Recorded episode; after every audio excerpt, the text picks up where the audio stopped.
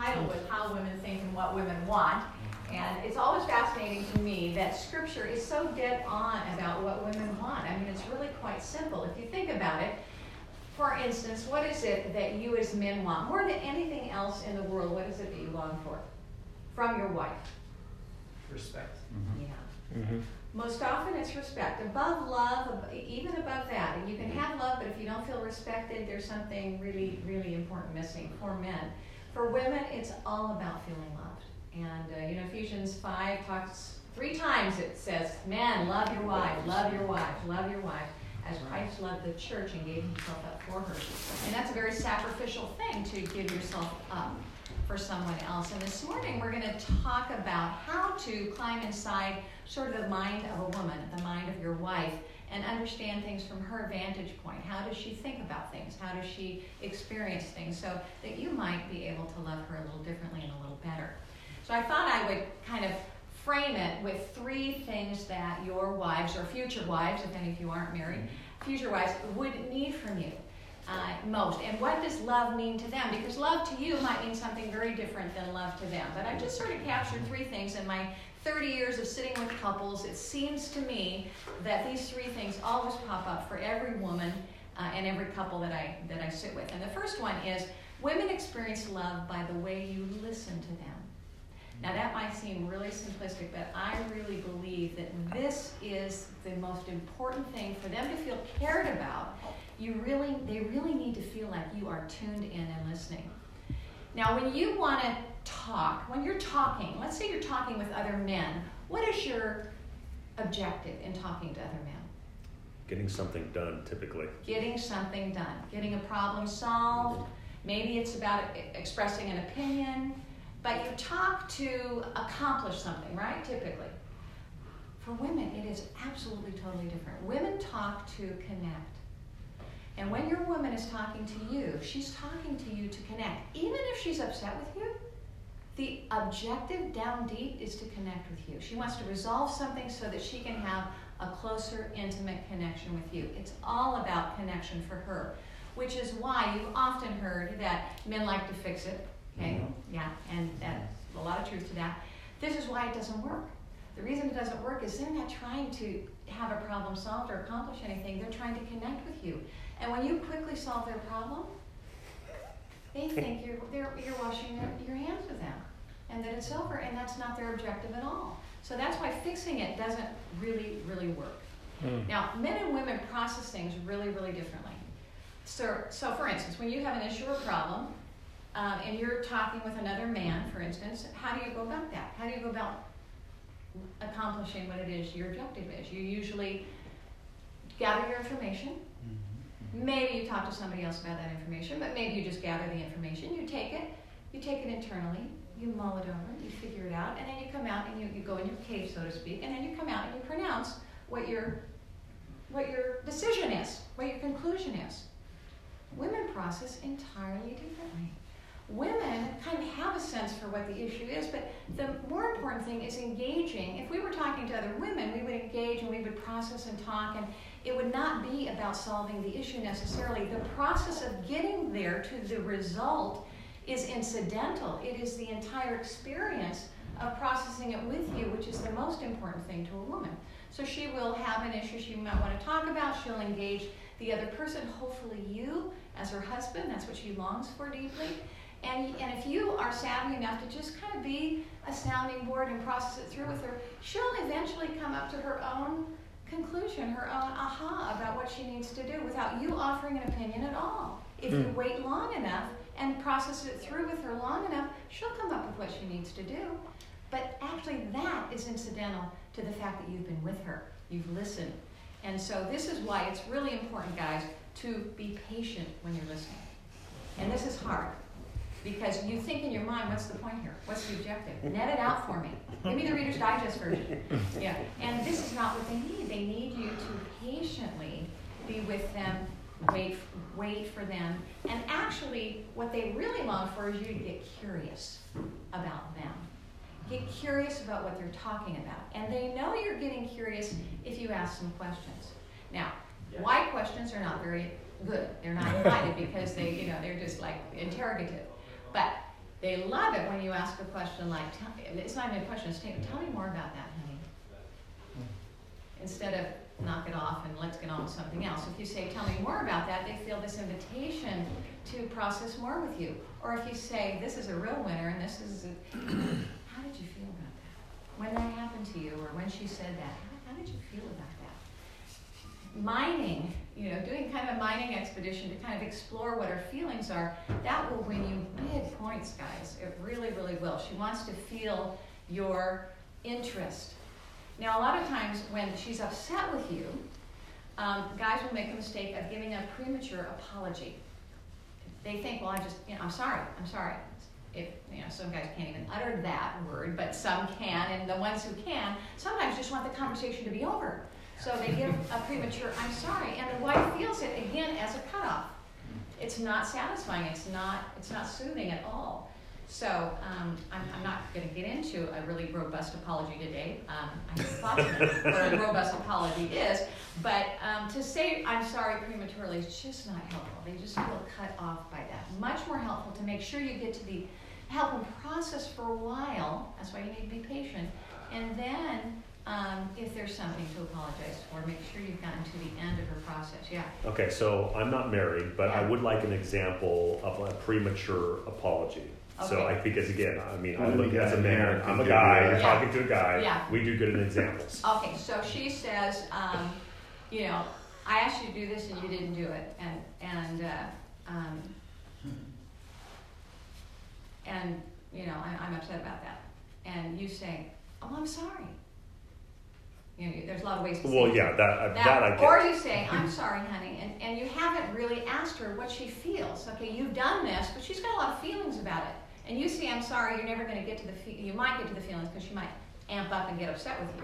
But if you invite her instead to say, when I did that, honey, what, what was going on for you? What did you feel about that? I felt really alone. I felt really alone when you did that. Okay. And, and then you say, tell me more.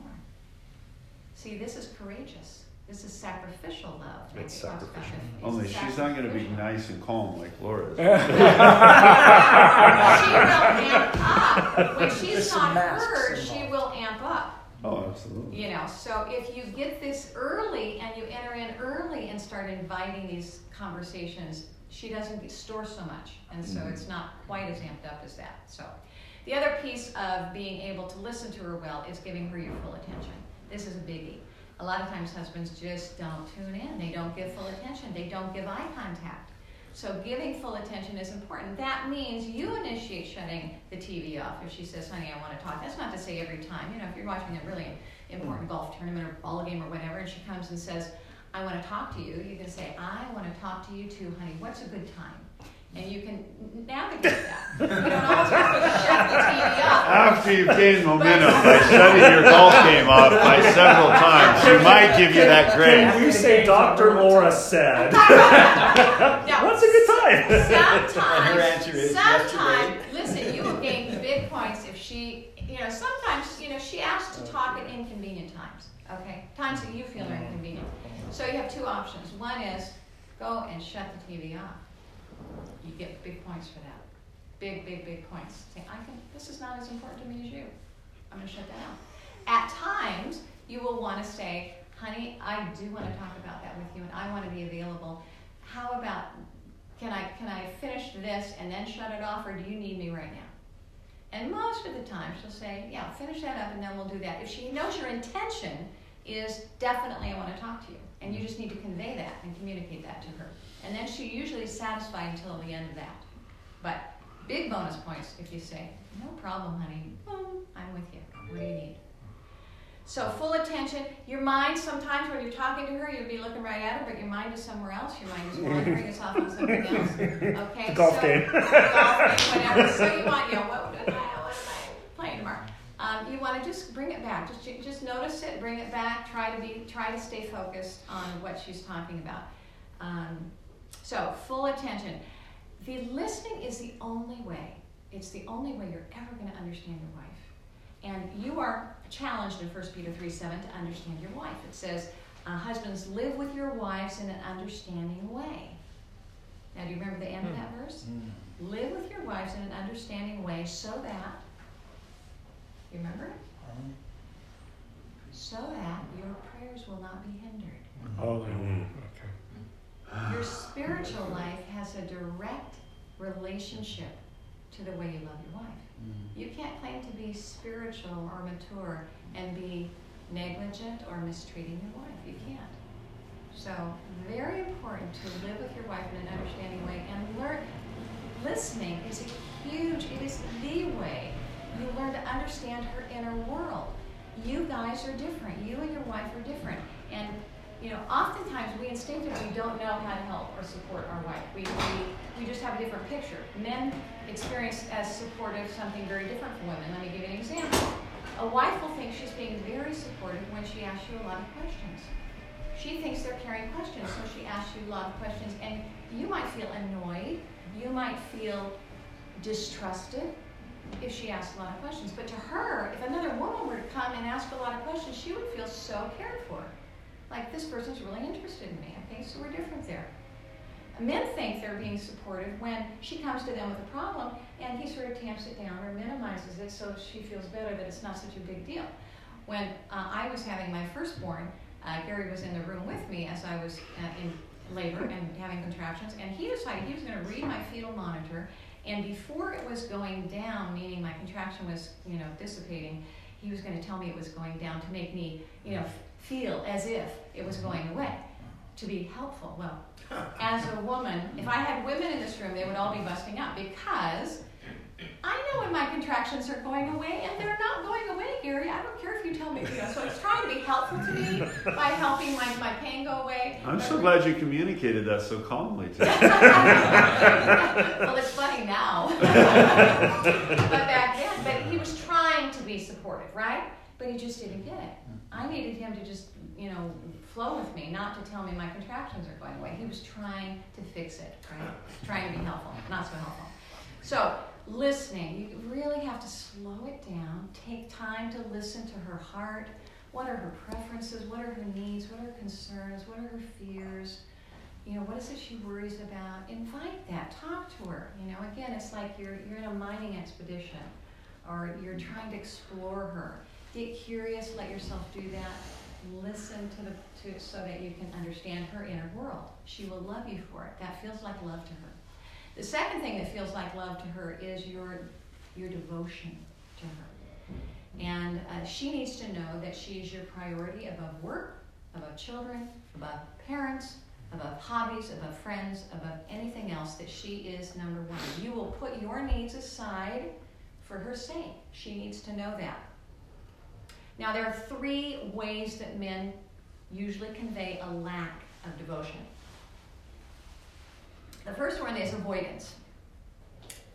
Now, avoidance shows up when you don't initiate conversations with her, when you have her do all the heavy lifting of parenting, when you disconnect from her emotionally. These are all ways she experiences you as pulling back or avoiding her. Another way is passive. Yeah. I- okay, so Yeah. um, what would be some examples of avoiding in parenting? Avoiding in parenting would be uh, children misbehave, you're busy reading your paper, um, she's, you know, doing the dishes or she's, she's do- over here, but you don't attend to it. You just kind of wait and kind of know that she will probably step in if you just don't do much, you know, so. So you let her be the disciplinarian. You let her be the disciplinarian, the bad guy, the bad guy. the bad, yeah. Yeah, because you want to, you know, maybe Yeah. you want You want to be the fun You wanna parent, be the fun and you want to be parent. liked. Exactly, exactly. okay. So you avoid intervening and leave it to her. Okay, that's that's that's not a winner. um, passivity is, you know, sometimes men are passive because they've just been passive all their life for whatever reason, and sometimes they're passive because they feel some level of discouragement. You know, maybe they feel like what they have to contribute is going to be rejected or not enough, and so they just don't put it forward. So passivity is another thing that feels like a lack of devotion to women. And then self-interest. When you're just preoccupied with your own needs and, and priorities, that creates a feeling for her that of uh, that you're not you're not committed to her in that way. So I'm, I'm going to take advantage of you. So I apologize. but yeah, I'm- sure. Okay, so give us some more practical examples of what passivity in a marriage looks like, Yes. and, or in a relationship or Mhm. whatever. What women consider to be passive. I mean, I've got my ideas, but I want to hear yours. Well, passivity would be um, uh, failing to initiate.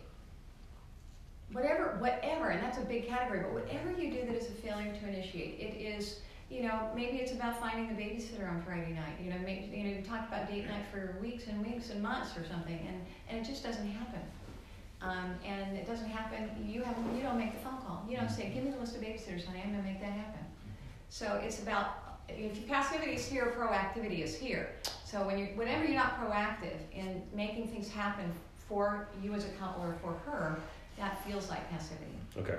Because I'm also thinking passivity emotionally. That too. That just yeah. Tell me about that. Well, to me, that means you know you're not initiating the conversations. Totally. Um, Totally. you're not engaging. You know when there's like a, a, rift or Mhm. something. You, I mean, we, we, we all can feel it. Yeah. We know when there's Yeah. uncomfortableness, but we skirt that issue, and hopefully that hopefully it goes away. Totally. That's a really good example. A lot of times men aren't the ones to come back. Um, who was it? Aaron Beck, a, a psychologist, said um, uh, women think the relationship is successful if they can talk about problems. Men think it's not successful if they have to talk about problems. So they are not the ones to come back around, and that is passive. I mean, that's how they experience passivity. If you initiate and say, "Hey, honey, we had this thing that happened yesterday. I'd like to sit down and talk about that. How did you feel?" and Okay, big points. Yeah, initiating. So whenever you initiate, that is proactive and not passive. So thank you. That was a good example. The third one, uh, ways uh, men uh, convey lack of uh, devotion is oh, I said that self-interest. So, so many men don't really have the foggiest idea. Oftentimes, how they can move toward their wife in a way that will feel warm, warmly, meaningfully loving. Um, and oftentimes, when they don't know how to do that, they will either retreat, they will get defensive, or they will get angry. Now, they get angry why? They get angry oftentimes because they know their wife has a need that they, they can't seem to be able to meet or fill, and they don't like it. And so they, there's a sort of an intimidation factor, like don't need. They get angry because they don't want the wife to need that from them. They don't like feeling like a, you know, a failure, so don't need that from me. So sometimes anger can have an intimidating component. And they retreat because sometimes they don't want to, sometimes they don't want to expend the energy on something when they when the chances of getting it right are low they just don't want to engage they don't want to invest the energy. So i think sometimes they retreat for that reason. And of course whenever they retreat she's left feeling pretty lonely and abandoned. So the goal of devotion when she feels your devotion it's about moving toward her. That's the whole key is move toward move toward move toward. When you're inclined to move away when you're inclined to retreat move toward. Um, and what that means is initiate conversations it means come back around it means um, uh, engaging you know when your kids need something rather than sitting back and waiting for her to take take it over when your wife, and this is really a hard thing for guys to get, but when your wife is disappointed because she has some expectations or some idealized notions of the way things should be, she's disappointed, she often gets critical. And when she gets critical, the go to default for most men, most husbands, is to get out of Dodge. It's to withdraw and not be present. That is exactly when she needs you. I know it's counterintuitive, but it is exactly when she needs you because if you can be there for her when she goes all negative, that is huge and it helps her. It's almost like a woman's cycle is she'll feel fine, she'll feel good, she'll feel like giving, she'll feel things are going really well, and then she just gets into this negative funk. She gets into this space, and it's it's it may be about you, it may not be about you whatever, but it, she'll go into this negativity. And when she goes negative, you want to kind of make yourself scarce. Mm-hmm. That's exactly when she needs you to so, sort things out and to process with her. And if you can learn how to do that, she bottoms out and comes back up and begins to feel, you know, more creative and more engaged sooner. But if you withdraw and retreat, she can get stuck in that negativity for a very long time. So it's easy to take that negativity very personal. Yes. And so if you're going to raise that question, Yeah. You've put your neck on the block. You really have, Larry. And, and yet, I want to say that, that a lot of times, if you sit with her long enough, she will come to realize it's some about you, it's some about this, it's some about that, that there's a lot of things going on for her.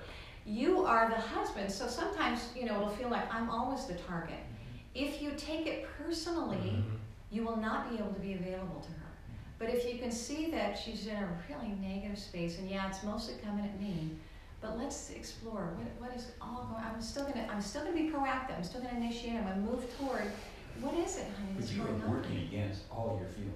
Mm-hmm. You're working. Yes, you are. You're dying Because all your yourself. feelings Mhm. are your self-protective stuff gets activated. Mhm. And so you want to retreat, and that's your whole body is saying retreat, your Mhm. mind is saying retreat, everything is saying retreat. But this is the sacrificial love we're talking about in mm. Ephesians 5, which is I'm not going to do that. I'm going to move toward Him. I'm going And, to and you have to believe, have faith that there's a resurrection on the other side. Yeah. But I mean, But there's a death in between. no, no, because tho- you- those, those, that, that thing, and to the extent, I mean, mm-hmm. when she starts, she's in being negative, and then when it's starting to escalate, like she's negative and I'm humble, you know, at least initially, Yeah. saying, yeah, okay, I was wrong. Mhm. And then she escalates. Right. when I can remember, and it's it's easy to say it and talk about it right now, when I can uh, remember to just I can't necessarily push in, but if I cannot run away Yeah. and let her escalate and realize, okay, like two things. She says, just because I'm negative with you right now at that moment doesn't mean everything else about me that I, everything I've said about I still love you. That's all real. Yeah. This is just what I'm expressing at this moment. Yeah. And if I can realize it's going to hurt, but it's there's going to be a resurrection at the other, that's like the most important thing that I've found. Good. And to the extent that I'm able to implement it, it's very helpful. Mhm. Yeah. Of course, it's every day you Yeah. have to do it. Yeah. My f- my wife's favorite uh, words to me is tell tell me something good. And I gather that is part of this devotion thing. Mhm. Yeah. And I have a very hard time with it.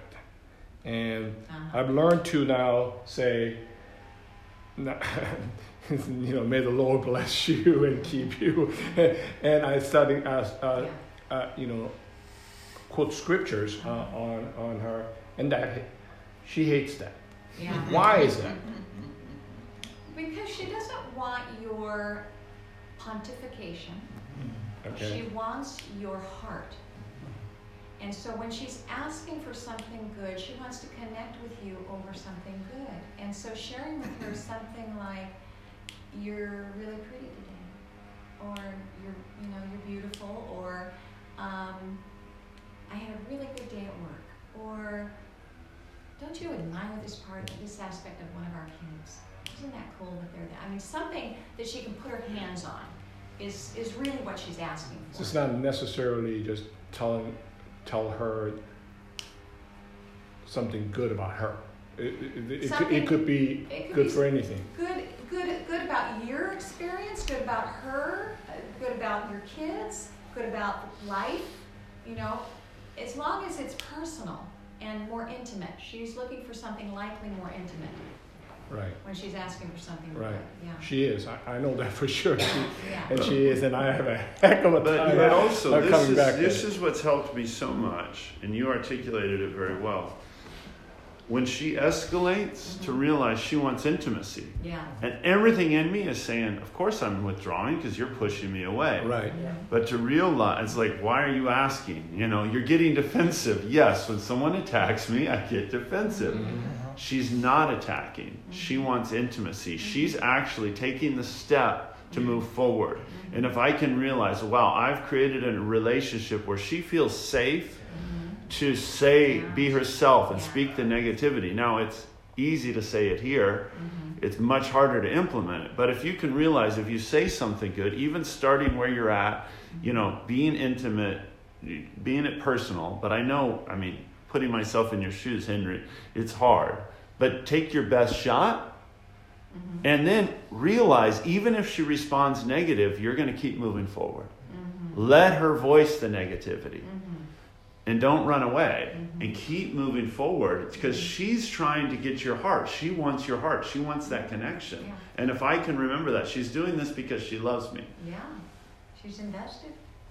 That's why so she's we, so engaged. Yes. Yeah. The opposite of us, I don't know what's the opposite of us pulling back. The woman is attacking, but it's she's not running away. Yeah. yeah. You know? She's in it she's invested. So I appreciate that. I, I thank you. That's really helpful. I think, yeah. So I, I have one. Um, when as as a man, you're you're sharing your problem. Yeah. And you don't want the barrage of questions. Okay.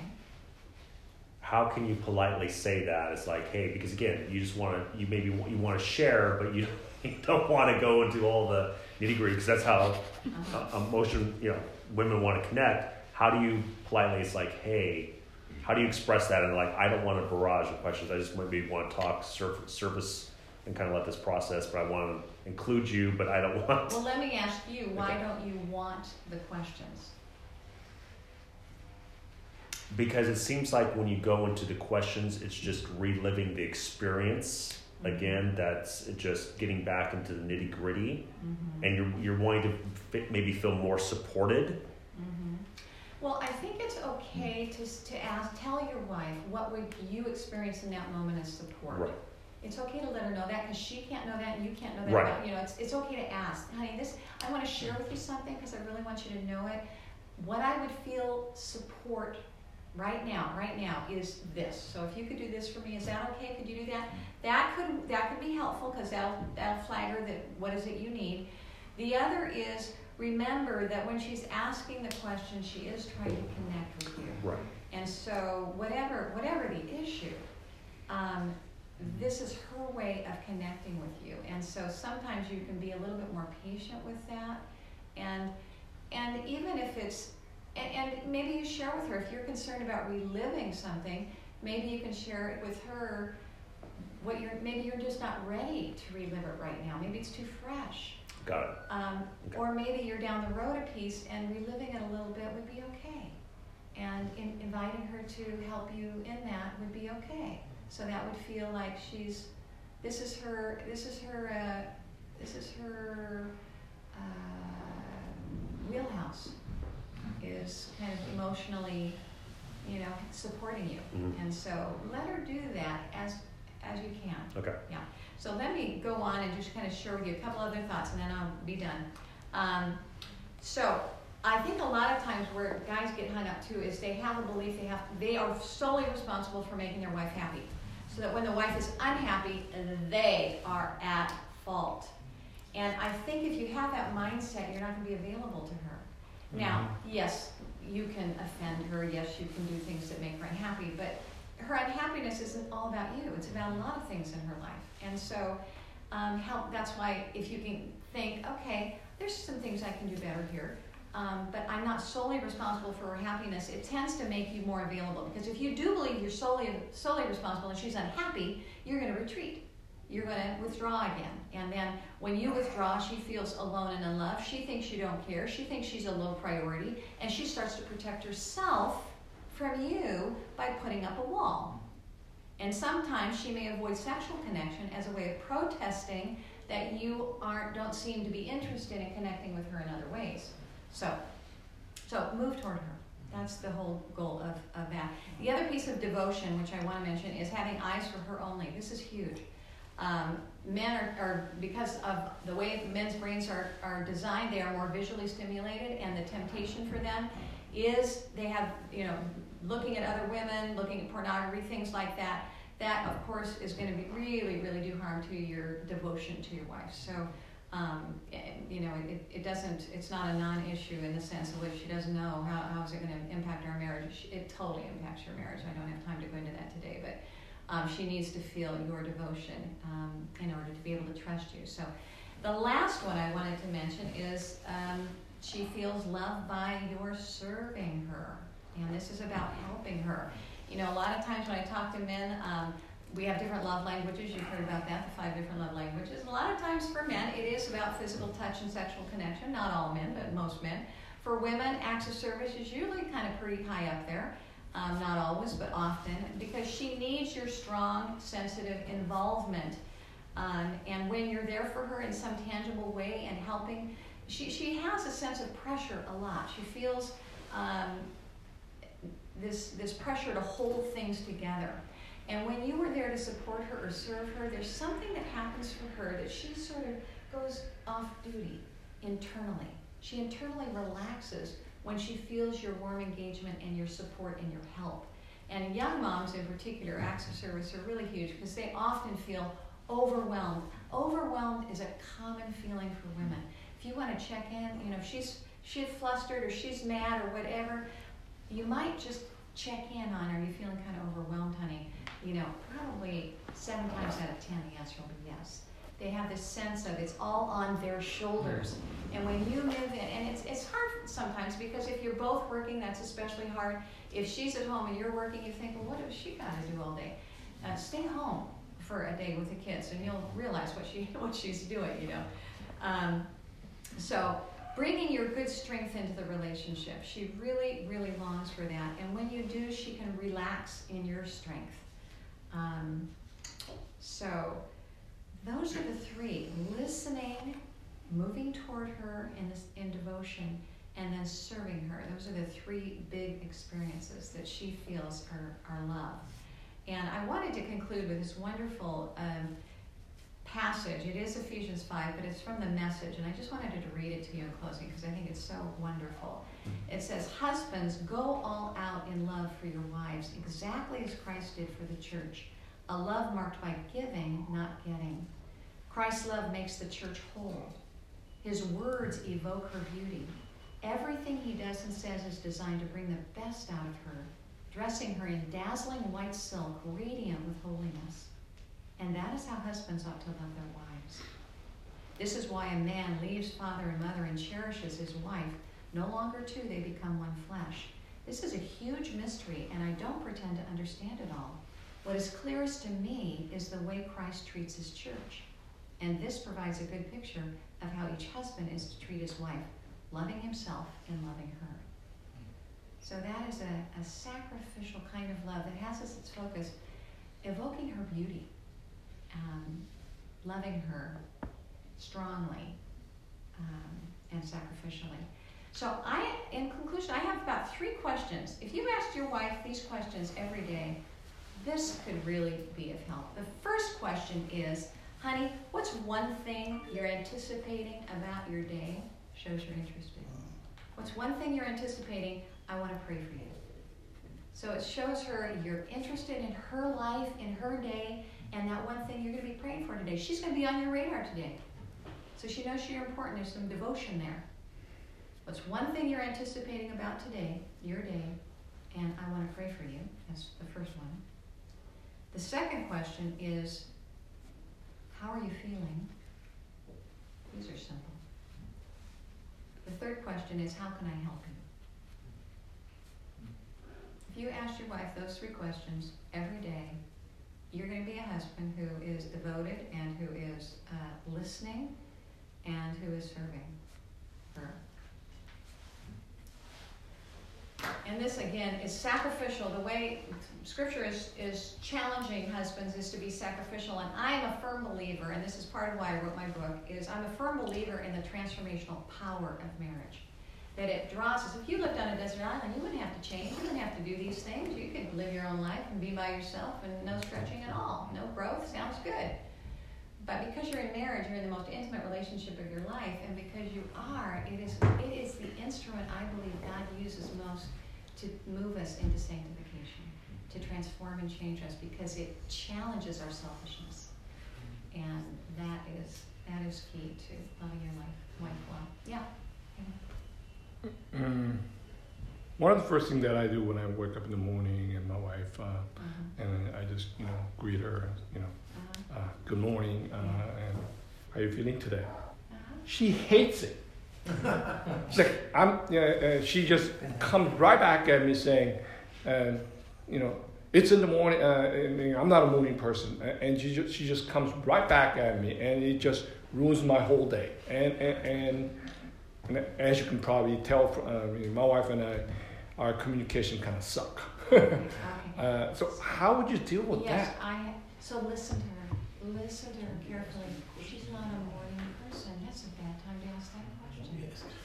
Later in the day, when she's frustrated with the kids, or, or when you get home late from work, or whatever, when there's things going on and she's more awake, and there's part of the day has gone by, and she does have some feelings, that's the time to ask her. Not in the morning, because she's not a morning person. So again, just listen to her, she's telling you that this isn't a good time. Listen to that. Later on, ask it when clearly, you know, you look at her and you can tell something's going on with her. That's when you ask her. Okay, so then now I'm going to ask you one more question. Mm-hmm. I'm a person who like to start in the morning really nice. Yeah. And when I tell her, you know, good morning, uh Uh-huh. uh, I would like at least a good morning back, and uh, Uh-huh. or she doesn't do that because, Uh-huh. because she feel that she doesn't need to because she's she's not a morning person, and that bothers the heck out of me. Okay. How do I go around Billy, that? yeah, sure. What do you want to say? Well, it's, she said sacrificial, Mhm. so you're sacrificing your, your way to accommodate her. I'm, I'm more like your wife, early in the morning, um, see. So I would say, she didn't wanna see the sunlight, she didn't wanna see opening the curtains, and everybody's not ready for sudden wake up, so her, her good morning is you just creating a, a smooth, a elongated process so she can wake up. Not like this, but more like, Mm-hmm. you know, for I Kiss tell the my wife, out you of know, dog. give me Yeah. some soft music, you can rub my back, you know, don't turn on all the lights and open all the curtains and just start talking. And I'm not ready to have a conversation with you, and that's nothing to do with you. Just to, just acknowledge that she's just different and give her space. Mm-hmm. And so my wife was learning to put on something soft, Mm-hmm. you know, Mm-hmm. just kind of mellow, and then I just, then I'm there. Versus, hey, let's have a conversation. And I want to punch you. I don't do that. I mean, I'm but, yeah, exaggerating. but you're exactly you're Yeah, right. that's- So- that's so- so really from a. Some wo- from a- selfish though. right from a woman's standpoint. Yeah. what can I say to her uh, to to so that I can have a- have you know have, have a good start uh, Okay. start of the day, So- or do I have to basically just grin and bear it? Well, I, I do it differently. I wouldn't grin and bear it, but I wouldn't make your day contingent on her happiness in the mm-hmm. morning. Mm-hmm. I think you're shooting yourself in the foot because you're not going to get it. She's not a morning person. So don't make your day contingent on her becoming a morning person. Mm-hmm. Make your day contingent on the fact that God's given you a new day and isn't it great? And she'll take a little while to, to, to come into the day, but I can go on and I can have a great day. It's not contingent on my wife being like me. See, it's easier for men if you just get her a really big ass coffee cup and put a little line down here and say, don't talk to her till the coffee gets down here. Better yet, ask her, say, honey, you know what, I've noticed what I do in the morning just doesn't float your boat. What is it that I can or cannot do that's gonna really make your day? Just ask her. My wife and I had the same problem. I said, just leave me alone. Okay, let, let's communicated. Laura, tell us, tell everybody about your book Oh. and how they can Yes, find it. yes. Where it is. It's on Amazon, right? It is on Amazon, and um, I brought a few copies with me if you want one. Um, it is on marriage, obviously, and it is for every marriage. Um, chapters four through twelve. Thank you. Chapters four through twelve uh, are really about giving you some some meaty, practical, hands-on how to do it differently. Chapter four was the toughest one for me to write, but I think it's the most one of the most impactful in the book, and it's really about how your family of origin impacts how you love Mhm. and um, I think it's a pretty potent Mhm. chapter. And then I talk about uh, differences and what you can do with those differences, conflict, how to lean into your marriage, what you need to let go of, and then uh, creating a vision for your marriage. And the first three chapters are really aimed at challenging some of the cultural norms today about marriage and helping invite people that are considering leaving marriage to reconsider based on um, some, some, I think, both solid data and uh, persuasion. so anyway, that's the book, and uh, just came out last year, and it's been a lot of fun. So, Thank you. Thank you. And I want to make sure we respect Laura's time and also our time. Um, if you have any other questions, she'll be here for maybe a few more minutes before you have Yeah. I have a client at nine, so I have to leave in about five minutes. Yeah, so if you have a quick question for her, um, and Laura, thank you so much. I think the thing that I got most out of today was this profound idea that if she is pulling away from me, if she is negative, not to run, Yeah, but to, to go towards her. yeah. And that's something that just it's it's very It counterintuitive. That's counterintuitive. But is. sacrificial love, and I and I think also of a sign. And when you were talking, the men say no sex, no talk, and the women say no talk, no sex. So it's really. but thank you so much. You're welcome. Really appreciate it. Okay, well, I'll ask, I'll ask questions. I'm Okay. single here and I'm trying to figure this out. Um, would you say, you know, in a Christian marriage that um, the reason why a lot of these, a lot of marriages here are very unhappy is because the husbands, I mean, because that's essence, we're supposed to be the leader, are trying to suck our approval and our validation from our wives um, versus going to God and bringing that in? What do you see? What do you see in a spiritual?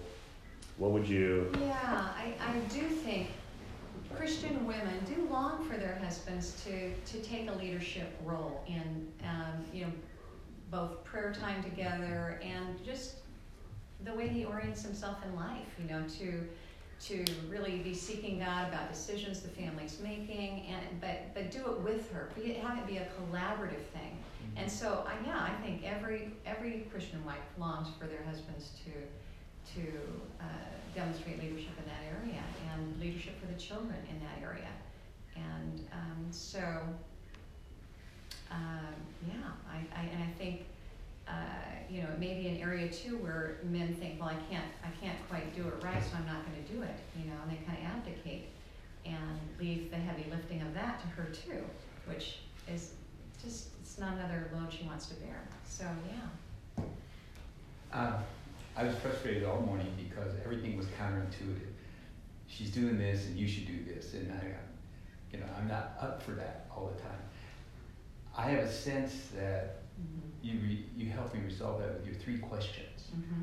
That if I ask those three questions, I'm proactive in a way I'm comfortable with. Yeah.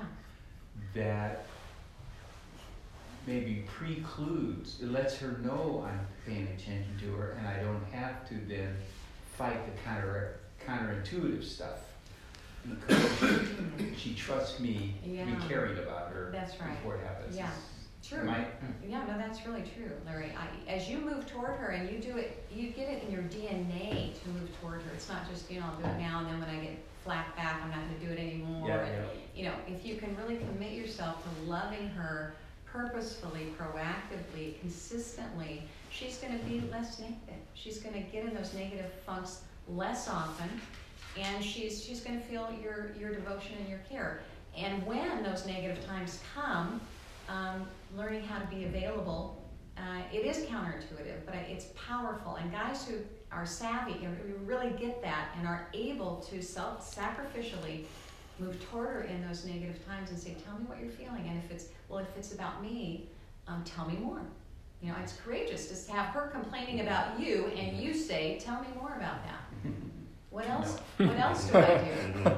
you know, bring it on. I mean, that's not our go-to Yeah. default mode, Yeah. but Yeah. it's powerful when we're able to do that. Receive it non-defensively. You know, there's a researcher, John Gottman was a marital researcher, and he researched 650 couples, put cameras in their homes for two days, or two years, excuse me, and observed what works and what doesn't. And his findings were very, very simple, and I think very dramatic, and that was for women, what he saw, well, he, he that both both husband and wife they needed to soften their startup when there was neg- when, when there was a problem, soften the way they approach it with their mm-hmm. mate, and accept the influence of their mate. Hmm. Softening the startup was more something that women need to do because they typically are the ones to bring up the problems. Accepting the influence of your mate is something men need to do, which is about being non-defensive.